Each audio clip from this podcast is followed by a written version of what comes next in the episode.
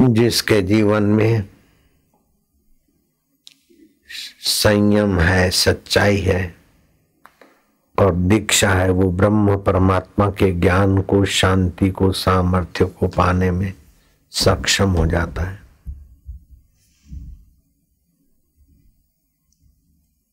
यत्र ब्रह्म विदो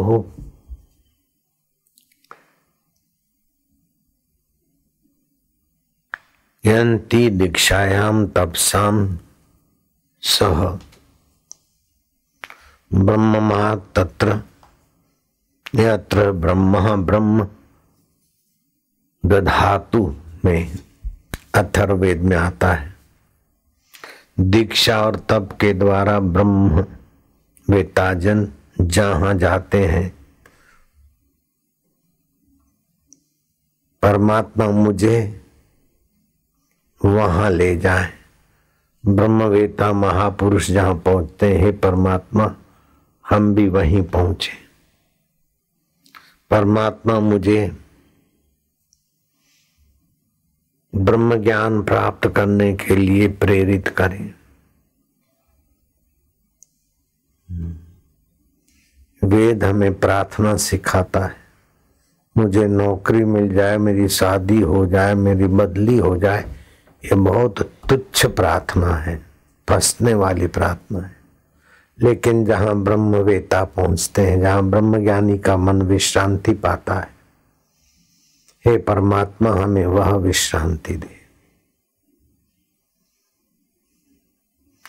ब्रह्म ज्ञान प्राप्त करने के लिए दो मुख्य साधन है। एक तो तप तप में इंद्रिय संयम, वाणी संयम, झूठ कपट का त्याग। वाणी का तप, मन का तप, बुद्धि का तप तप में ये तीनों तप आ गए, शारीरिक तप। अपने शरीर को विकारों में, पापों में न जाने देना ये शारीरिक तप है। अपनी वाणी में झूठ, कपट, बेईमानी न आने देना ये वाणी का तप है।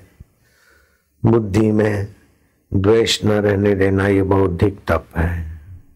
मन में चंचलता न रहने देना ये मानसिक तप है। तप शब्द से शारीरिक, मानसिक, बौद्धिक। अर्थ लिया जाता है। तो एक तप और दूसरी दीक्षा दीक्षा मतलब दृढ़ संकल्प दे। जो दीक्षा में सुना है, पाया है, जाना है, उसमें टिक जाए। एक बार गुरु जी को मैंने अपना मत्था टेक दिया बापू जी मैं आप, आपकी शरण हूँ।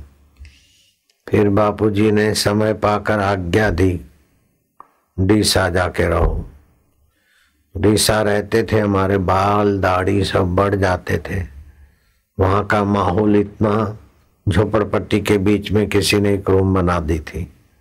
बनाई थी अपने लिए, लेकिन विरोधियों ने हल्ला किया तो बापू का नाम लिख दिया। साई लीला आश्रम वो था राजकारणी। अपने सिर पर आग लगी तो बापू के चरणों में कुटीर सौंपी। तो बापू ने बोला, नया साधक कोई हो तो मेरे को भेज दिया। वो ऐसी जगह थी कि एक दिन भी हम रह नहीं सके।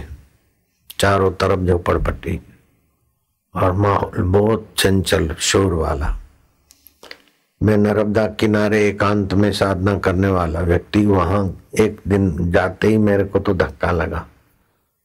इधर कैसे रहेंगे? लेकिन गुरु जी ने भेजा है, बस हो गई बात। दृढ़ संकल्प, गुरु की आज्ञा। है रहे फिर गुरु जी को पत्र लिखा के यहाँ यहाँ ऐसा ऐसा माहौल है। बहुत वातावरण, शोरगुल वाला है, हल्का है, ध्यान भजन नहीं हो पाता है।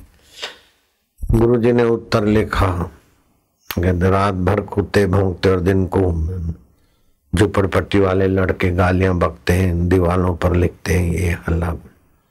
बोले वो कुत्ते भोंगते तो वो मोम बोलते ऐसा क्यों नहीं सोचते हो? और लिखते हैं तो दीवार पर लिखते तो अपना क्या है? वहीं रहो। एक दिन, दो दिन करते करते सात साल गुरु जी ने वहीं मेरे को रखा। अभी आज्ञा लेके नैनीताल की वहाँ पहुँचता। उन सात साल में एक मिनट भी मेरी माँ की बहू से हम नहीं मिले। नहीं तो डीसा अहमदाबाद क्या दूरी?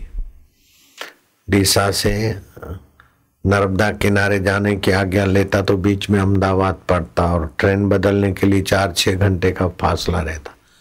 तो जब भी मुझे जाना होता, एक दो बार हर गोविंद पंजाबी थे। उनका ऊपर का मंजिल किराएदार खाली करके जाते और मैं वहाँ रहता। ये नारायण की माँ अभी जो मेरे प्रति श्रद्धा रखती तो उसको पता है कि बापू सात साल कैसे रहे थे गुरु के आश्रम में और कितने संयम संयमी रहे थे। अभी व्रत खोलती नारायण की माँ तो दूसरे लोग चंद्रमा को अर्घ्य देते। वो मुझे अर्घ्य देके व्रत खोलती। तो ये तपस्या का प्रभाव है कि आपका जीवन उछलंक न हो, मन में आए ऐसा निर्णय करके छल कपट से पतन के तरफ़ चल पड़ना, तपस्या वाला ऐसा नहीं कर सकता। जीवन में तप नहीं है, इसलिए मन मुक्ता है, छल कपट है, बेईमानी है। अपनी कबर खोदने का काम तपहीन व्यक्ति करता है, तपस्वी नहीं करेगा। तपस्वी से तो दशरथ राजा भी डरते थे। विश्वामित्र ने तप करके विशुद्धाख्या केंद्र सुविकसित किया था फिर यज्ञ कर रहे थे। तो राक्षस लोग उनके यज्ञ में हड्डियाँ डालते, यज्ञ को खंडित करते। अब राक्षसों को भगाने के लिए राम और लक्ष्मण को मांगने के लिए विश्वामित्र आए। और जो ही राम लक्ष्मण मेरे यज्ञ की रक्षा के लिए मेरे सुप्रत करो। ऐसा विश्वामित्र ने कहा तो दशरथ बेहोश से हो गए। और बोलने लगे कि कहा तो वो? पहाड़ जैसे क्रूर राक्षस और कहा ये मक्खन के लौंदे जैसे मेरे सुकुमार। आप बोलो तो मैं हज़ारों लाखों सैनिक भेज दूँ आपके यज्ञ की रक्षा के लिए। राम लक्ष्मण क्या रक्षा करेंगे? बालक हैं। असुरों से ये क्यों युद्ध कराए हम इन कुमारों को? तो विश्वामित्र ने तप के प्रभाव से गुस्सा किया। अच्छा तो खाली घर से साधु खाली ही जाता है। रघुकुल का जो यशस्वी प्रभाव था वो तुम नष्ट कर रहे हो। बोलते हो, क्या सेवा है? जब सेवा बताते तो राम, लक्ष्मण नहीं देंगे, सेना देंगे, फलाना देंगे। नहीं चाहिए हमें। विश्वामित्र गुस्सा करने लगे तो विश्वामित्र के तप का प्रभाव वशिष्ठ मुनि जानते थे। तो वशिष्ठ जी ने दशरथ को आज्ञा किया कि विश्वामित्र के हवाले अपने दो आँखों के तारे अर्पण कर दो। क्योंकि विश्वामित्र बड़े तपस्वी हैं। अर्थात संयमी व्यक्ति का संकल्प सामर्थ्य अद्भुत होता है। और उनकी छाया में रहेंगे तो राम लक्ष्मण लक्ष्मण सुरक्षित ही है। तो वशिष्ठ जी के कहने से दशरथ ने राम लक्ष्मण विश्वामित्र के हवाले किए। भगवान राम भगवान स्वयं थे, लेकिन विश्वामित्र की पैर चंपी करते हैं। विश्वामित्र भगवान नहीं थे, वो राजा थे। लेकिन राजा में से तपस्वी हुए और दीक्षित हुए। तो दीक्षा और तप साथ में चला तो भगवान भी उनकी चरण चंपी करने लगे। तो ये वेद का मंत्र है। पत्र बह विदो, यान्ति ही दीक्षा तथा दीक्षा तपसाम सह, दीक्षा और तपस्या। दीक्षा तो ले लेते, तपस्या नहीं होती तो ही हाँ। करके धिकार के पात्र हो जाते दीक्षा के साथ गुरु आज्ञा मानने की तपस्या होती है तो उनको दीक्षा का बहुत फ़ायदा होता है। जो दीक्षा को मखोल समझ लेते, अथवा दीक्षा को सामान्य समझ लेते, वे तपस्या करके दीक्षा का पूरा फ़ायदा उठाने में विफल दीक्षा श्रद्धा, मूलम सर्वधर्मम। श्रद्धा सभी धर्मों का मूल है और श्रद्धा से दीक्षा दृढ़ता आती, दृढ़ता से सत्य की प्राप्ति होती। तो सत्य अपना आत्मा है, अपने साथ है, जो बदलता है वो मिथ्या है, जो रहता वो सत्य है। और सत्य से ही सृष्टि चल रही है। तो वेद भगवान कहते हैं, यत्र ब्रह्म विदो यान्ति दीक्षा तपसा सह। ब्रह्म माम तत्र। नियत ब्रह्मा ब्रह्म तदिदु में। अथर्वेद का तेरवा अध्याय तेलीसवा मंडल आठवां श्लोक है। दीक्षा और तप के द्वारा ब्रह्मवेता जन जहाँ जाते हैं, परमात्मा मुझे वहाँ ले जाए। परमात्मा मुझे ब्रह्म जन ब्रह्म ज्ञान प्राप्त करने के लिए प्रेरित करें।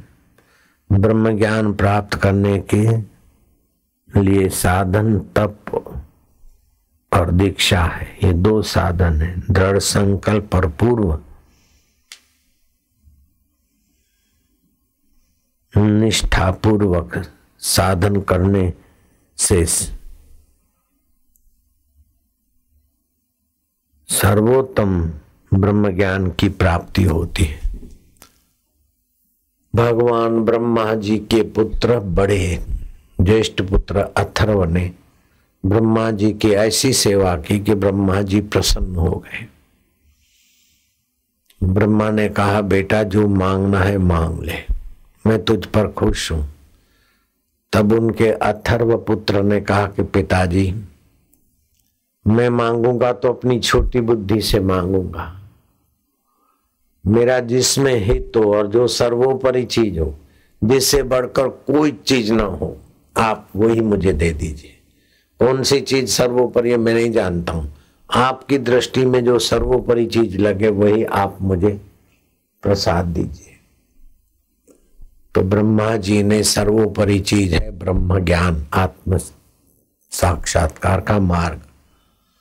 ओम ब्रह्मा देवानाम प्रथमा, बोलो, ओम ब्रह्मा देवानाम प्रथमा। विश्वस्य कर्ता। भुवनस्य गोप्ता। स ब्रह्म विद्या सर्वविद्यायां प्रतिष्ठाय। स ब्रह्म विद्या सर्वविद्यायां प्रतिष्ठाय। अथर्वाय प्रतिप्राह। देवों से तो पहले है, आदि देव ब्रह्म देव है। और सृष्टि के कर्ता है, भुवनों के गोपनीय रहस्य जानते हैं। उन्होंने अपने सपूत आज्ञाकारी पुत्र को सर्वोपरि चीज़ कौन सी दी? ब्रह्म ज्ञान। ज्ञान तीन प्रकार का होता है। विद्यार्थी जो है, वे हाथ ऊपर करें। ज्ञान तीन प्रकार का होता है, जो स्कूलों में, कॉलेजों में सिखाया जाता है और जो जगत में आँखों से, इंद्रियों से दिखाया जाता है। वो इंद्रियगत ज्ञान है। इंद्रियगत ज्ञान शरीर को पालने पोषने तक ही काम देता है। दूसरा ज्ञान है मनमति का ज्ञान। बौद्धिक ज्ञान। इंद्रियाँ तो दिखाती कि आकाश कढ़ाई जैसा है, लेकिन बुद्धि कह, कहेगी कि कढ़ावे जैसा क्यों है कि आँख की डिज़ाइन ऐसी इसीलिए आकाश तंबू जैसा कढ़ावे जैसा लगता है। आँखों ने तो दिखा दिया, कुछ है, बुद्धि ने कहा ये ठूठ है। अथवा तो विकल्प आया कि ये चोर है। आँखों ने दिखा दिया, कुछ है धरती पे। बुद्धि ने मन ने कहा कि ये पानी का रेला है। बुद्धि ने कहा, नहीं, बारिश के दिन नहीं है। डांग पड़ी होगी। नहीं बोले रस्सी होगी। अथवा किसी की एक ही बेकी होगी। तो इंद्रियाँ कुछ दिखाती, लेकिन मन और बुद्धि उसमें विश्लेषण करके निर्णय करते। तो मन के निर्णय, बुद्धि के निर्णय, इंद्रियों के देखने में कई बार झूठा भी निकलता है। तो उसको जानने वाला है वास्तविक ज्ञान, आत्मज्ञान। इंद्रियगत ज्ञान, बुद्धिगत ज्ञान और इन दोनों को सत्ता देने वाला शुद्ध चिदानंद स्वरूप ज्ञान। शुद्ध ज्ञान जो का त्यों रहता है। और शुद्ध ज्ञान सतरूप है, चेतन रूप है, आनंद रूप है और सबका हितेशी है। शुद्ध ज्ञान में परम सामर्थ्य भी है। जैसे बच्चा माँ के गर्भ में आया तो गर्भ में बच्चे की नाभि और माँ की जेर को शुद्ध ज्ञान की सत्ता से जुड़ने का अवसर मिलता है। माँ नहीं जोड़ती बच्चे की नाभि से अपनी जेर। बाप भी नहीं जोड़ता। शुद्ध चैतन्य ज्ञान वो व्यवस्था उसकी सत्ता से होती, प्रकृति का। बच्चा माँ के गोद में जन्म ले, तभी भी शुद्ध ज्ञान स्वरूप आत्मदेव की सत्ता से माँ के शरीर में दूध बनता है।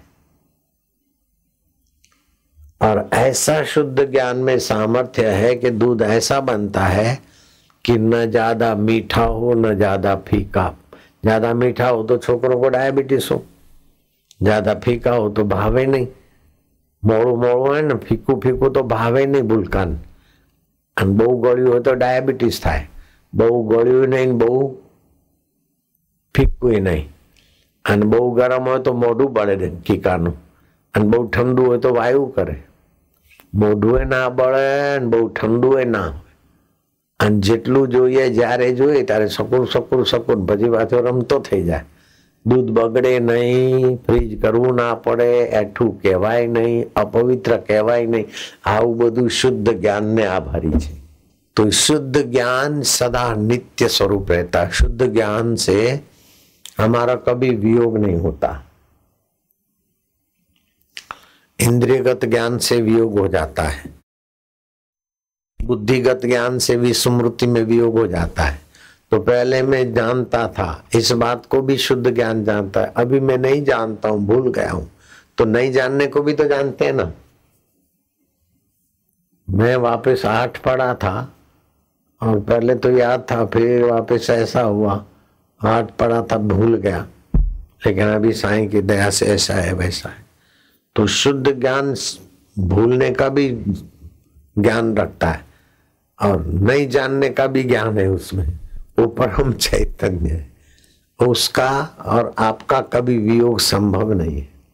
उसमें जितना टिकने की युक्ति आ जाए, वो तपस्या और दीक्षा से मिलेगी। तो आदमी पूर्ण हो जाता है। पूर्ण गुरु कृपा मिली। पूर्व गुरु का ज्ञान से हो गए, साई आसारा जागृत स्वप्न सुषुप्ति चेते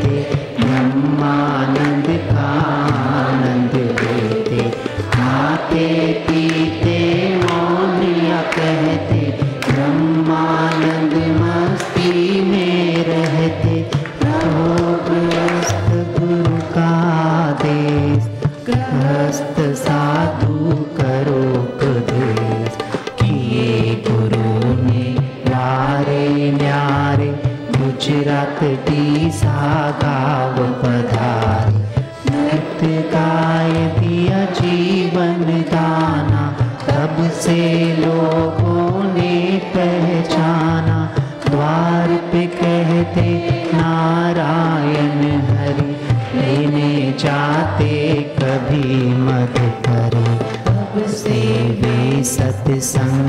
सुनाते, सभी आरती शांति पाते। जो आया, उद्धार कर दिया, भक्त का बेड़ा पार कर दिया।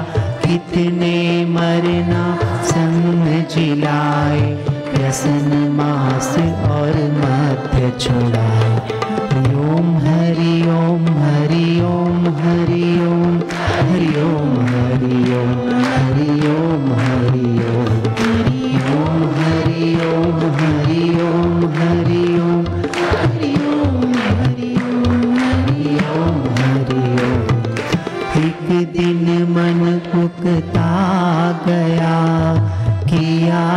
दिशा से कूच आई मौज फकीर की दिया झोपड़ा फूल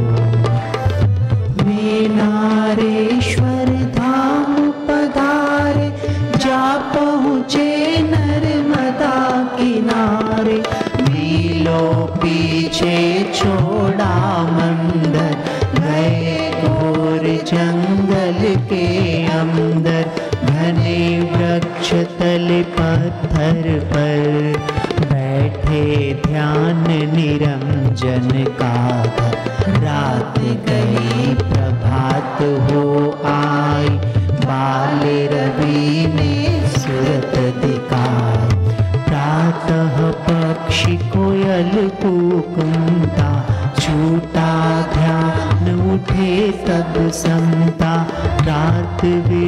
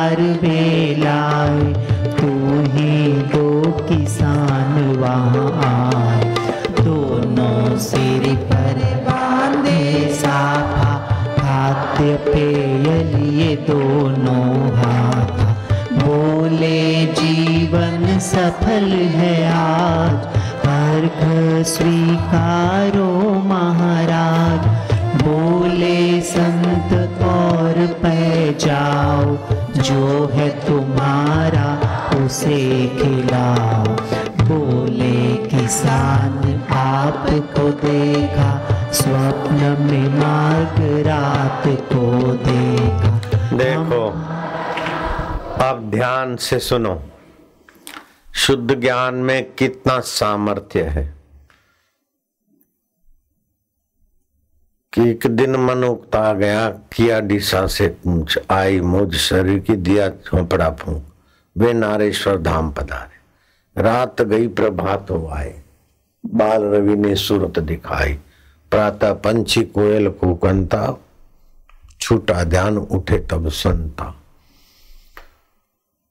फिर आभास सुधा का पाए। सोचा मैं न कहीं जाऊँगा, यहीं बैठ के अब खाऊँगा। ये तो सूर्योदय के बाद हुआ ना। लेकिन किसान आए और किसानों ने आके फल, दूध रखा।